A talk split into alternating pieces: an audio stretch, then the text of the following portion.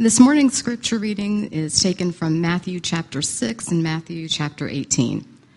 And forgive us our debts, as we also have forgiven our debtors. For if you forgive others their trespasses, your heavenly Father will also forgive you. But if you do not forgive others their trespasses, neither will your Father forgive your trespasses. Then Peter came up and said to him, Lord, how often will my brother sin against me, and I forgive him? As many as seven times? Jesus said to him, I do not say to you seven times, but seventy seven times. Therefore, the kingdom of heaven may be compared to a king who wished to settle accounts with his servants. When he began to settle, one was brought to him who owed him 10,000 talents. And since he could not pay, his master ordered him to be sold, with his wife and children and all that he had, and payment to be made. So the servant fell on his knees, imploring him, Have patience with me, and I will pay you everything. And out of pity for him, the master of that servant released him and forgave him the debt. But when that same servant went out, he found one of his fellow servants who owed him a hundred denarii. And seizing him, he began to choke him, saying, Pay what you owe. So his fellow servant fell down and pleaded with him, Have patience with me, and I will pay you. He refused and went and put him in prison until he should pay the debt. When his fellow servants saw what had taken place, they were greatly distressed and they went and reported to their master all that had taken place.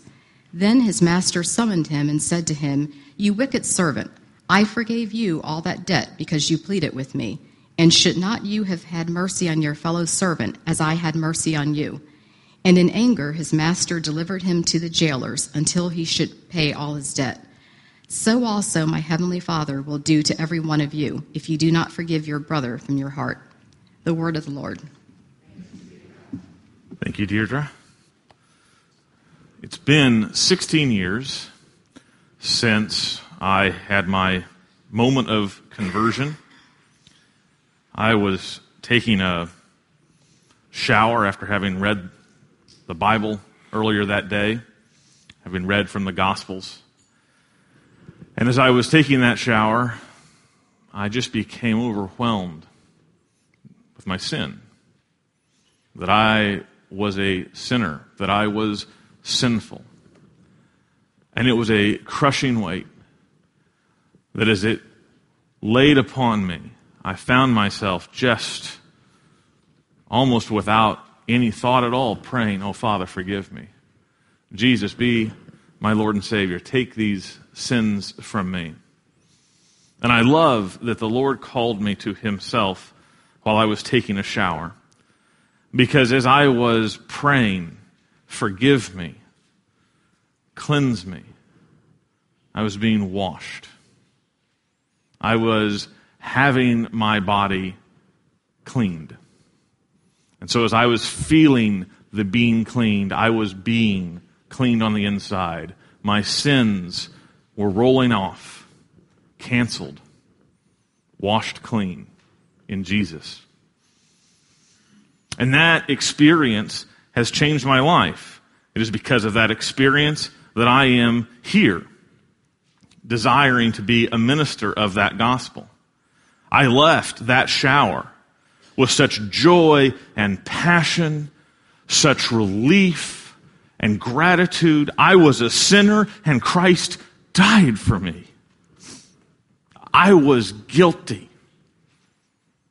Now, I was forgiven.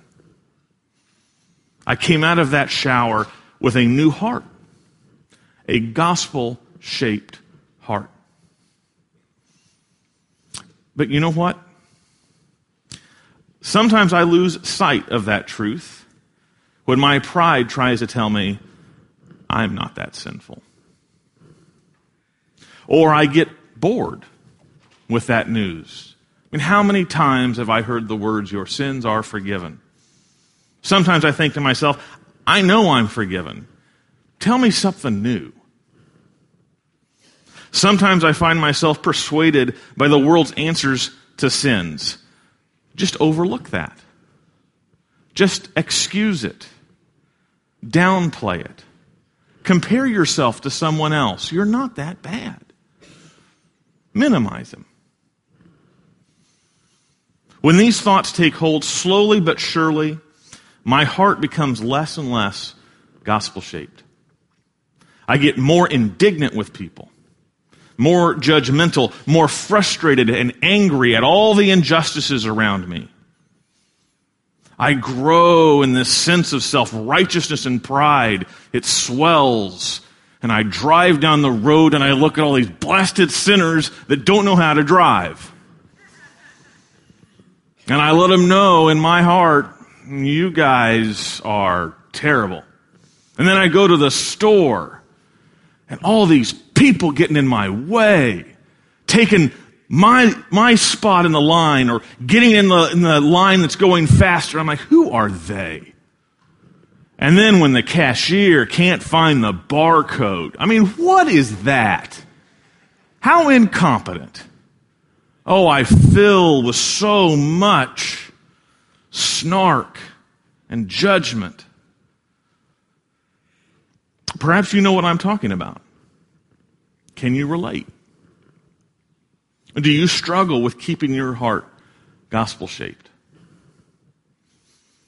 Or maybe this doesn't describe you. Maybe you're in a different situation. Maybe you are sitting here today and you can just feel the weight and the condemnation of your sin. And there is a message in the back of your mind unforgivable. Unforgivable. That cannot be paid for. That cannot be taken away. Perhaps you are in that position, in which case you desire a gospel shaped heart, but you feel it is denied because what you have done has disqualified you from the forgiveness of the gospel. But in either way, there is much struggle in this room to keep a gospel shaped heart. The Lord knows how frail we are and how easy it is for us to lose a gospel shaped heart. That's why He has given us the fifth petition in the Lord's Prayer. This petition is meant to grow in us daily a gospel shaped heart. Keeping our gospel shaped heart is an urgent concern. It is something that we cannot treat lightly or delay or excuse. Jesus has an encounter in the Gospel of Luke, the seventh chapter, which illustrates the urgency of this. And I'm going to go ahead and read the passage. G, uh, Luke chapter 7, verse 36 says this One of the Pharisees asked Jesus to eat with him. And he went into the Pharisee's house and reclined at the table. And behold, a woman of the city who was a sinner when she learned that he was reclining at table in the Pharisee's house, brought an alabaster flask of ointment, and standing behind him at his feet, weeping, she began to wet his feet with her tears, and wiped them with the hair of her head, and kissed his feet, and anointed them with ointment. Now when the Pharisee who had invited him saw this, he said to himself, If this man were a prophet, he would have known who and what sort of woman this is who is touching him, for she is a sinner. And Jesus answering said to him, Simon, I have something to say to you. And he answered, Say it, teacher. Jesus says, A certain moneylender had two debtors. One owed 500 denarii and the other 50. When they could not pay, he canceled the debt of both. Now, which of them will love him more? Simon answered, The one, I suppose, for whom he canceled the larger debt. And Jesus said to him, You have judged rightly. Then turning toward the woman, he said to Simon, Do you see this woman? I entered your house. You gave me no water for my feet, and she has wet my feet with her tears and wiped them with her hair. You gave me no kiss, but from the time I came in, she has not ceased to kiss my feet. You did not anoint my head with oil, but she has anointed my feet with ointment. Therefore, I tell you, her sins, which are many, are forgiven. For she loved much, but he who is forgiven little loves little. And he said to her, Your sins are forgiven. Your faith has saved you. Go in peace. The story shows two very different approaches to Jesus and to others. Simon doesn't see himself as a sinner. The woman clearly does. Simon sits in judgment of the woman and of Jesus, because if he knew what that woman was. If he really was godly, he would know, and he would be doing something different than letting this woman be at his feet. The woman is overcome with love and gratitude. She has a gospel shaped heart. Now, at the end of this story, only one of these two are found in the kingdom the woman. The world is constantly trying to put the heart of Simon in us. We are trained to be litigious, to demand our rights, to make people pay for their wrongs. It's a dog eat dog world, and the people who get to the top get there by chewing and devouring all the way. Do you battle with the heart of Simon in you? I hope that you battle with it because it is always at the door. And we must battle it because it is a heart that will not find itself welcome in the kingdom. How do we overcome the heart of Simon? The Lord has given us the fifth petition to do so. The fifth petition of the Lord's Prayer, forgive us our debts as we have forgiven our debtors, works to keep and to grow our gospel shaped heart day by day. How does it do that? As we look at this passage, we're going to see two ways. There are two ways that the fifth petition grows gospel shaped hearts in us day by day. The first way, it revives us in the Father's limitless forgiveness. The Lord's Prayer revives us in the Father's limitless forgiveness. We see in these words, and forgive us our debts, that the Father's forgiveness is limitless. And we're going to see three uh, descriptors of how it is limitless in this short petition. It is limitless in that His forgiveness covers every debt. It is limitless in that His forgiveness never runs out. And it is limitless in that His forgiveness is always ready. Let's look at each of those in detail. The Father's forgiveness is limitless in that it covers every debt. Now we notice in the Lord's Prayer, which is used in uh, pretty much every denomination, and whenever at mixed company or at funerals or at weddings, we find ourselves all able to pray the Lord's Prayer together, but there's this one part where everything just gets muddled as we're saying it. And it's this petition. Because one third of you are saying debts, one third are saying sins, and one third is saying transgressions. Blah, blah, blah, when we get there. What's the difference? Why, why sins? Why debts? Why transgressions? Well, the Lord's Prayer, as given in the Sermon on the Mount, uses the word debts. And it uses the word debts because I want it, it wants us to think about our sins, our transgressions, not as stuff where we have gone over the line, but it wants us to think of our life as a debt that we owe to God. You see, obedience is something that we fulfill. If we use the word sins, many of us can look at ourselves and say, well, you know, I, I haven't done many sins today. I, I certainly haven't killed anybody, and I didn't steal anything, and I was truthful and honest. I really can't think of any sins. So when we think of sins, we think about these things that we have uh, crossed the line about. And most of us do a pretty good job of keeping ourselves from crossing the line. And when that is our definition, we can take from that a sense that we're not that bad. We're certainly not that woman. Oh my goodness, has she crossed the line and how many times? But today I have not crossed that line and we do not feel like sinners. But Jesus is teaching us a different word. He's teaching us the word debts. Debts are something we owe. It's talking about obligation. It's talking about fulfilling a payment. Jesus is saying that as we live in this world, we live with an obligation, an obligation to fulfill. What, what do we owe?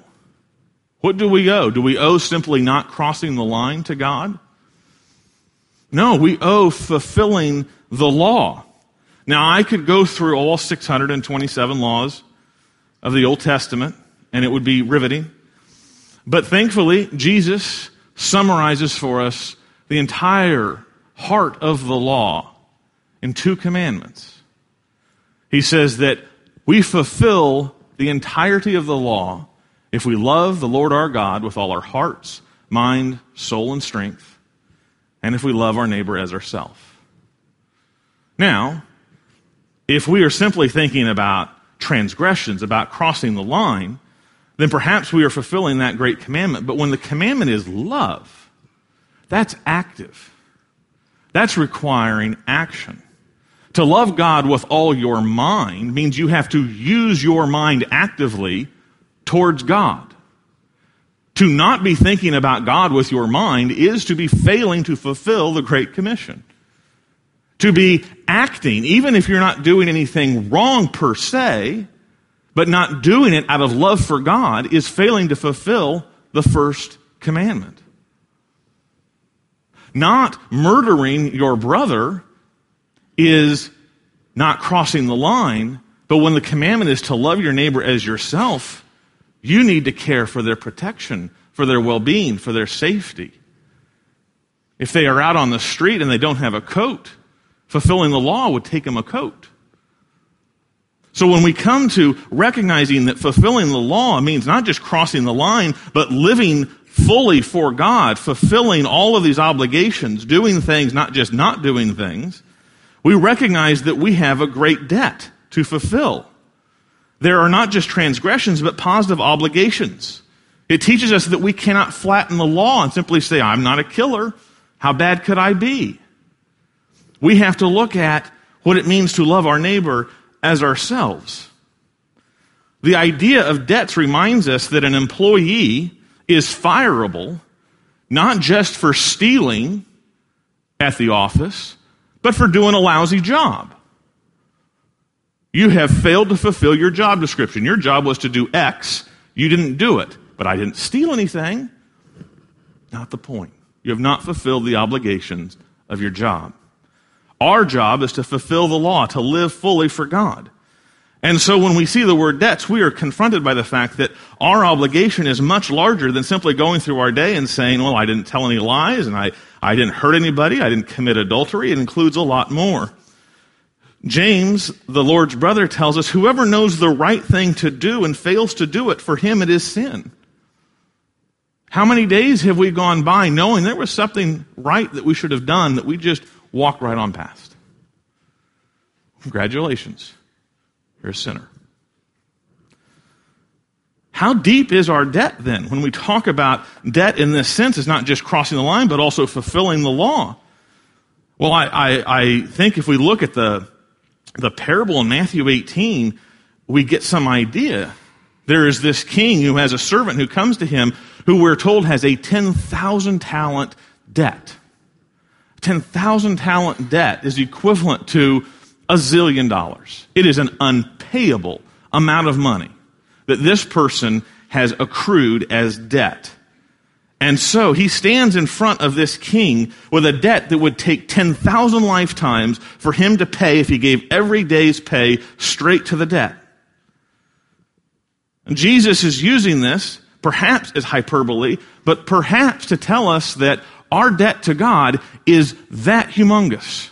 Our failure to fulfill our obligations is that great of a debt. It has a thousand lifetimes that it would take us to pay it. How could that be? How can, how can we have a debt that that's big and we still feel pretty okay about ourselves? Well, just the other day, a painting from Leonardo da Vinci sold for 450 million dollars. Now you can say that's ridiculous. Absolutely a waste of money. Fine. But the free market paid $450 million for this piece of art.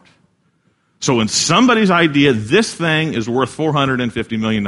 Now what would happen if you stumbled across it and spilt red paint all over it? It doesn't matter how much the paint cost. It doesn't matter how little amount of time it took to stumble and do it. You have marred a $450 million object. Immediately, you have a debt that you will not be able to pay in 20 lifetimes. And that's a Da Vinci. Imagine if the creator of the universe had made a masterpiece, had made something, he says, that's got my name on it. That bears my image. That displays my glory. And you were to take that image and scar it and scratch it and scrape it and tear it and blemish it and pollute it and make it look like an absolute parody, a hideous, hideous reflection of its original master. How much would you owe for destroying that image? Now I think we see how the debt is so large. It's not our little bitty sins. It's that it is scraping and marring and polluting a priceless image of God. And that's where its value is.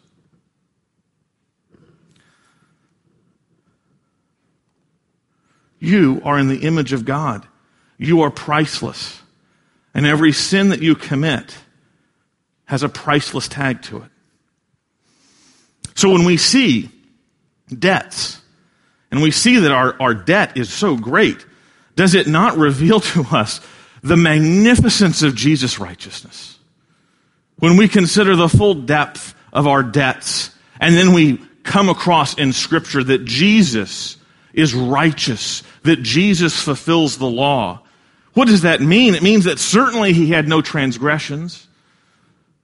Jesus never hurt anybody, never murdered anybody, never had any adultery. Even more than that, he lived up to the extreme definitions of those laws in the Sermon on the Mount. He never even had an idea that was sinful. Even with 40 days of hunger, he did not covet food that was not his. Incredible. He never transgressed the line.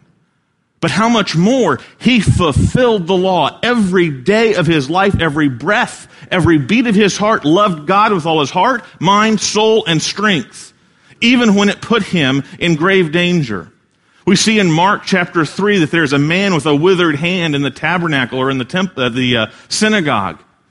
And Jesus, who has compassion, who loves his neighbor, recognizes that he has the obligation to free that man of that withered hand.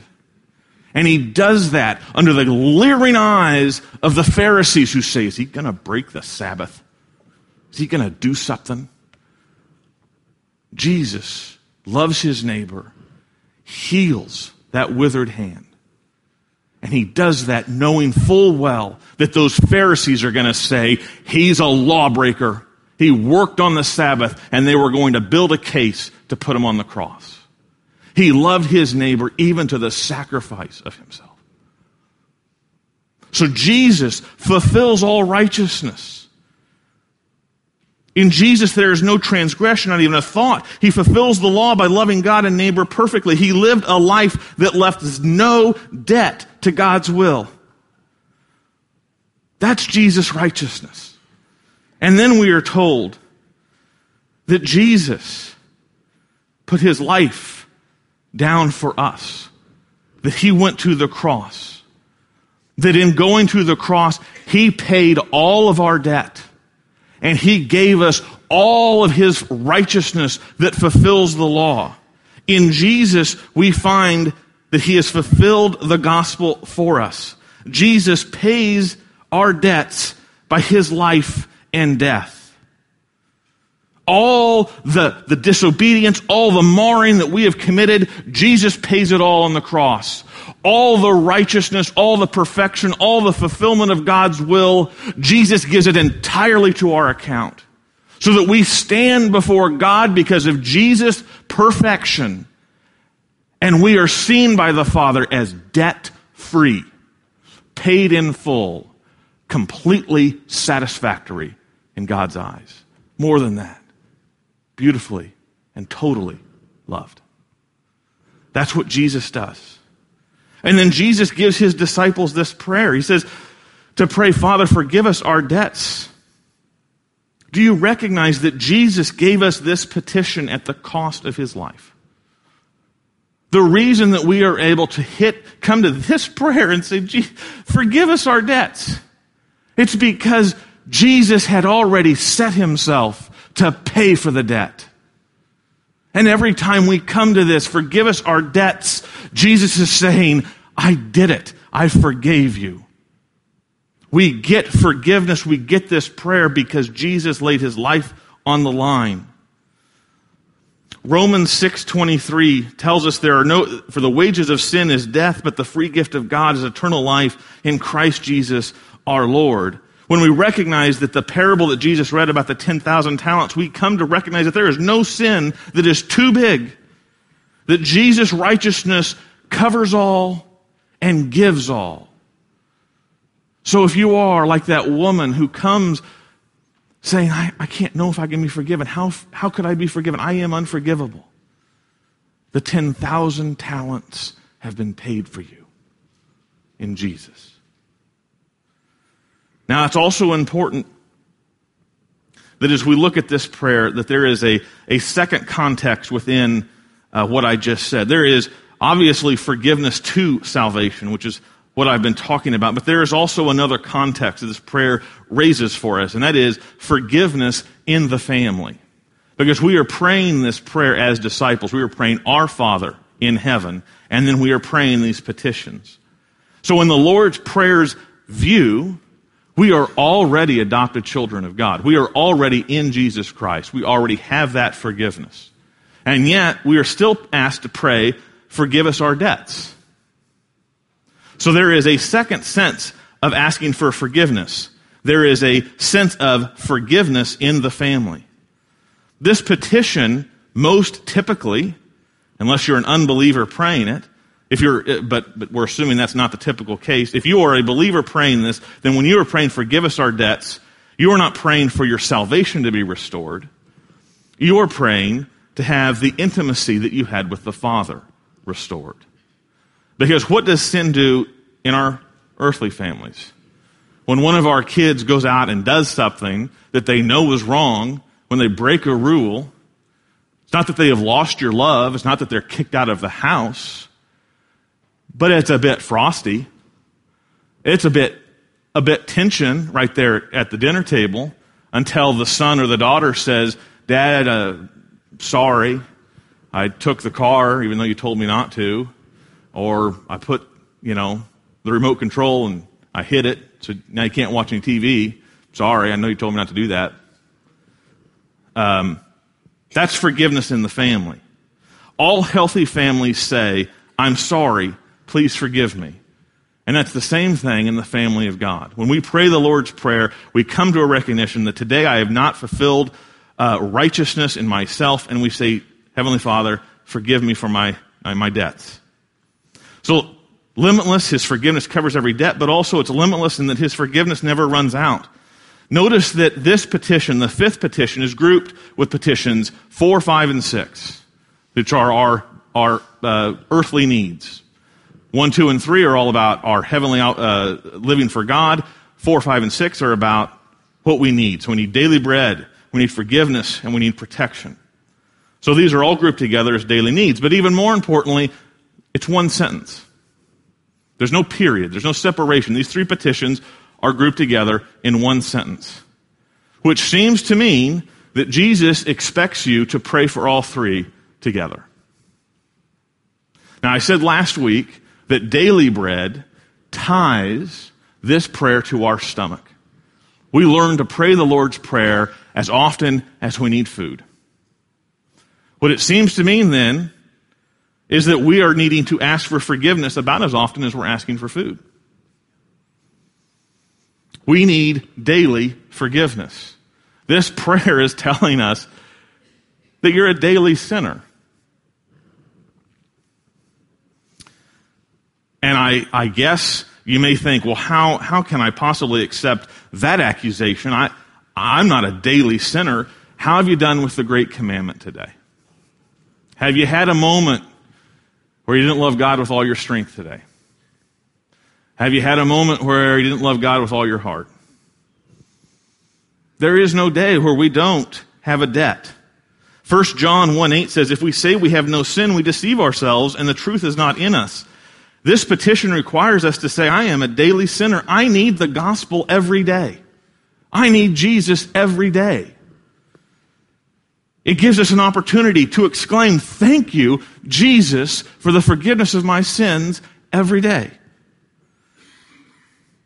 When Peter asked the question in Matthew 20, uh, 18, how many times do I need to forgive my brother? Three times? Maybe seven times? And Jesus says, I don't say seven times, I say 77 times or 490 times, depending on how you translate it. The point is that we are to give our brothers unlimited forgiveness. There is no clock. There's no counter. They come to you for forgiveness. For a hundred times, you forgive them a hundred times. But that standard is built on the heavenly standard. If you are to forgive endlessly and limitlessly your brother, it is because your heavenly Father is forgiving you ten score as many. I think it's interesting that Peter, who is stumbling all over the place in the Gospels, who is burning through grace at a, at a record pace, is the one that asked this question. You know in Jesus' mind, do you have a clue how many times your Father has forgiven you just today? And you're wanting to call it seven? And we're wanting to say seven's enough? Do you only want seven forgive yous from God? No. The point is that God's forgiveness never runs out. God has no limit. There is never a sin too many for him to be, to, for him to be unwilling to forgive you. I want you to hear that.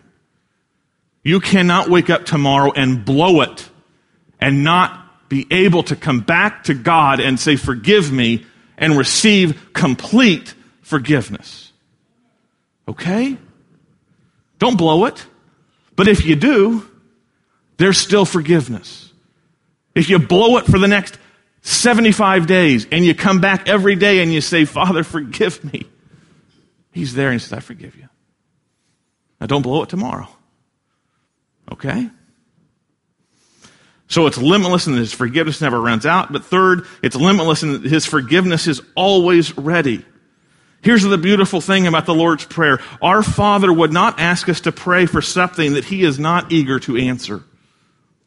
He says, pray daily, forgive us my debts, because daily and more than daily, he is ready to say, forgiven.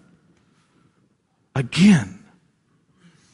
1 John 1 9, if we confess our sins, he is faithful and just to forgive us our sins and to cleanse us from all unrighteousness. If we confess, if we confess, he is never going to deny us.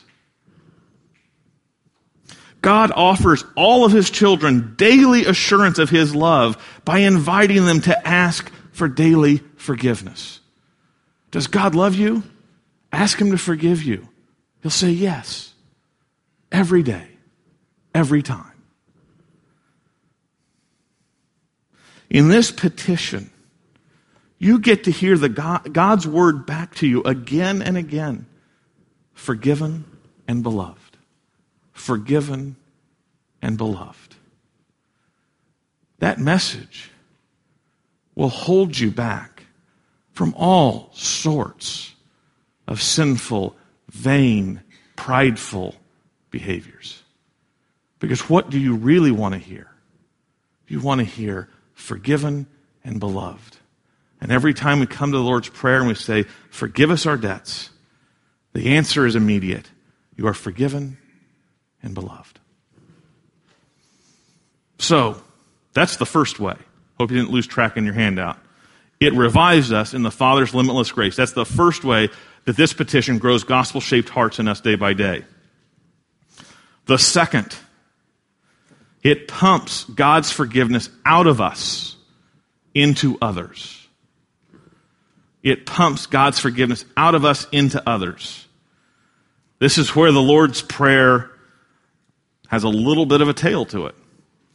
You pray, forgive us our debts, and then we pray, as we also have forgiven our debtors as we also have forgiven our debtors? Oh, that causes a bit of a pause. There is a serious warning here for self examination. As we have forgiven, Jesus underlines this in verses 14 and 50. Just after he finished the Lord's Prayer, the only petition he said, you know what, I want to make sure you didn't miss something. I want to make sure you didn't, you didn't uh, get lost in this. He goes back to the fifth petition and makes sure that you understand if you forgive others their trespasses, your heavenly Father will also forgive you. But if you do not forgive others their trespasses, neither will your Father forgive your trespasses. He's saying, don't misunderstand that, that petition five is not just a request, it's a lifestyle. Okay? So when it has the word as in there, that means in like manner. Forgive us as we have forgiven others. Now that's a, that's a probing question for each of us. This prayer is asking back to each of us, do you want the Father to forgive you the way you have forgiven others? Is that the forgiveness you're hoping for? The way that you've forgiven your son, the way you've forgiven your brother, the way that you've forgiven your coworker? Is that the forgiveness that you're hoping to get from the Father? What would it look like if our Father said, okay, you forgave this much, so will I? That's not what we want. But the prayer puts in front of us this urgent question. And that is the, re- the, the reason for this is that we recognize whether or not our heart is truly revived in the gospel.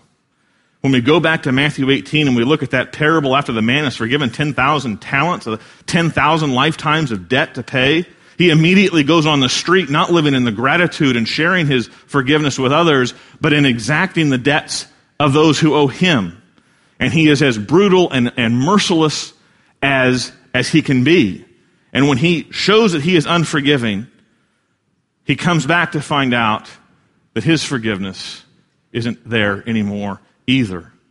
The point is that we have been forgiven a major debt. And if we cannot handle giving forgiveness to paltry debts, then we do not understand the gospel. Unforgiven, unforgiveness in our hearts may reveal that you are unforgiven. I appreciate how Chris Bronze summarizes what is being said here. He says, saying, I cannot or will not forgive is essentially another way of saying, I'm thinking about going to hell. I don't think that's something to laugh at. I think that's pretty good interpretation. So when you want to withhold forgiveness, substitute in that, I'm thinking about going to hell. And then think about it again. This again applies in family contexts. The closeness between my kids is conditioned on the kindness and the peace that they share between themselves. So when my two boys are fighting and will not get along with each other, you know what they also have? They have a problem with their father. I'm not going to just forgive one of my boys while he's treating the other boy completely rotten. I am wanting to see those two boys having peace and kindness to one another before they come to me and say, forgive me. There is a relationship in the family of God. If we're not in peace this way, we should not be in, uh, presumptuous that we're at peace this way. Jesus says this in the Sermon on the Mount. If you are offering your gift at the altar and there remember that your brother has something against you, leave your gift there before the altar and go. First be reconciled to your brother and then come and offer your gift. The idea is that, that our salvation is not just between God, it has brought us into a family. We cannot just come to God and have all peace and happiness if we want to live in discord with one another. One of the reasons that we celebrate communion every week is to discern the body. To remember that we are not just in a relationship with God, we are in a relationship with one another. And so if you take this meal, you are living in earnest to be at peace with one another.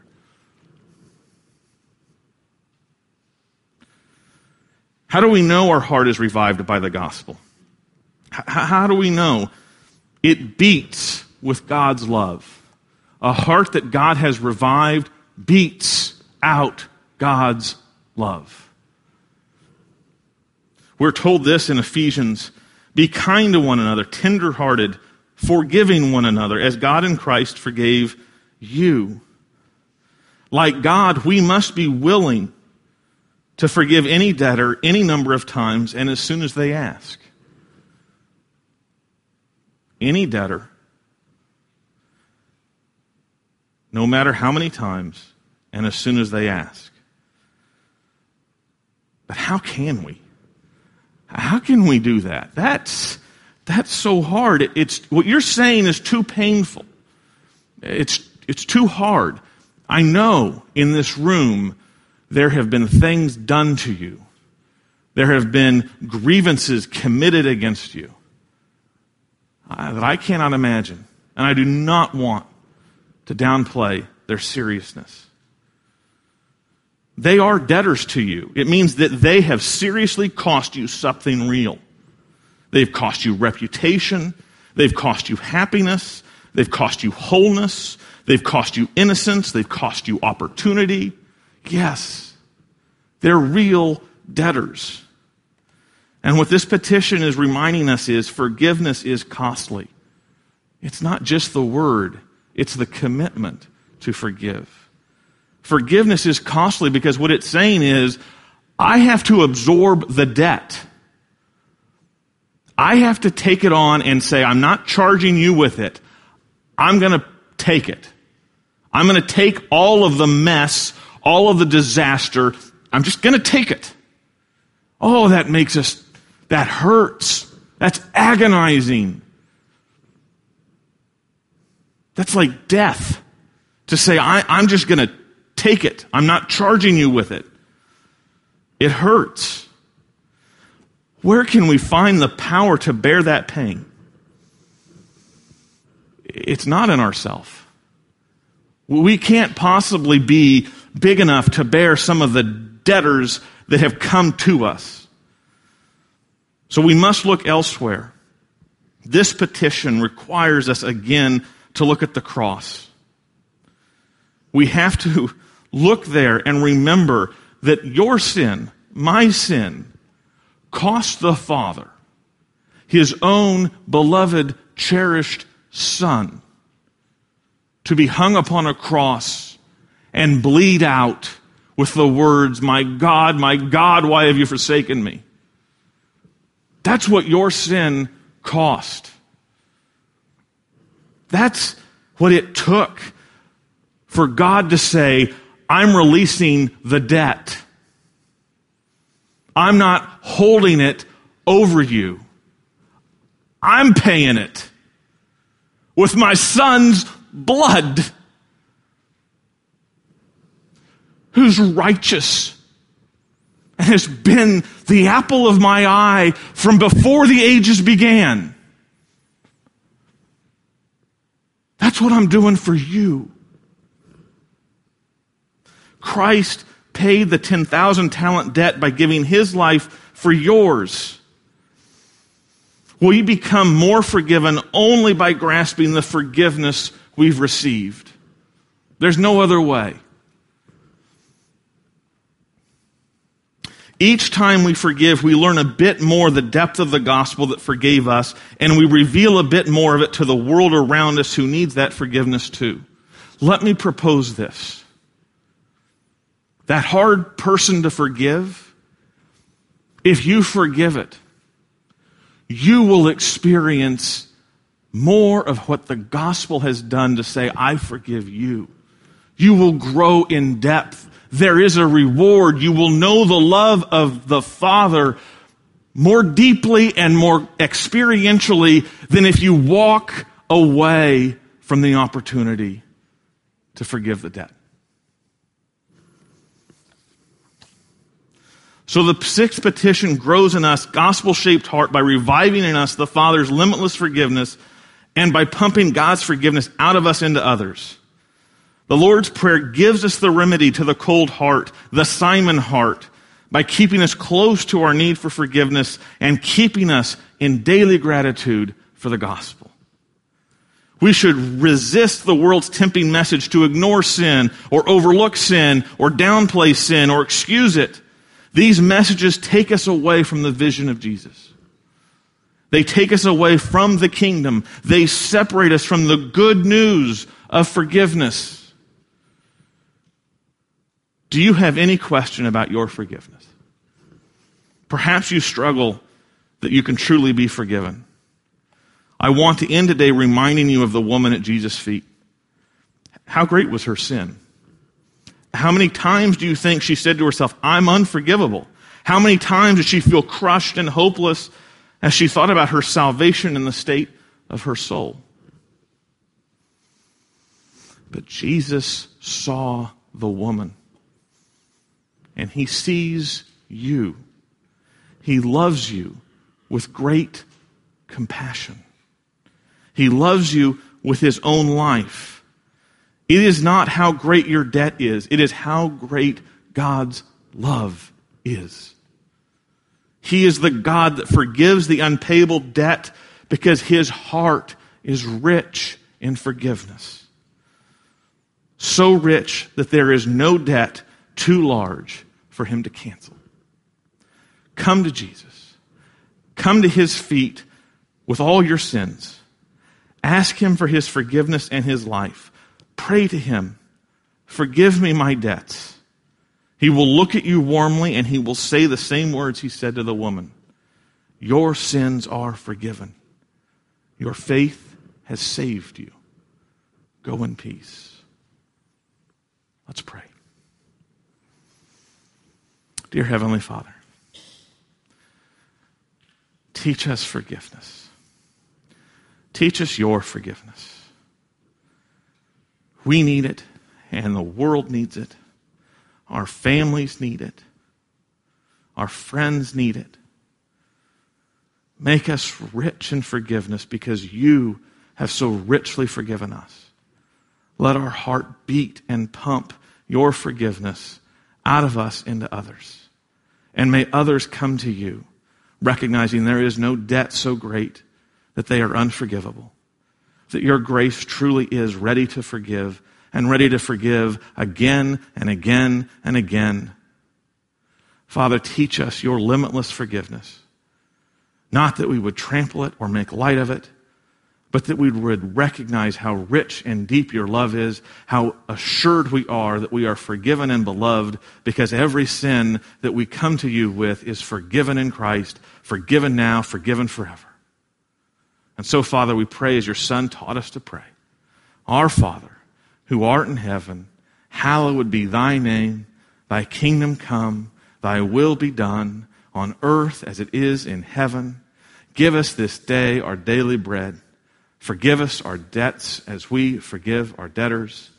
And lead us not into temptation, but deliver us from evil. For thine is the kingdom and the power and the glory forever. Amen.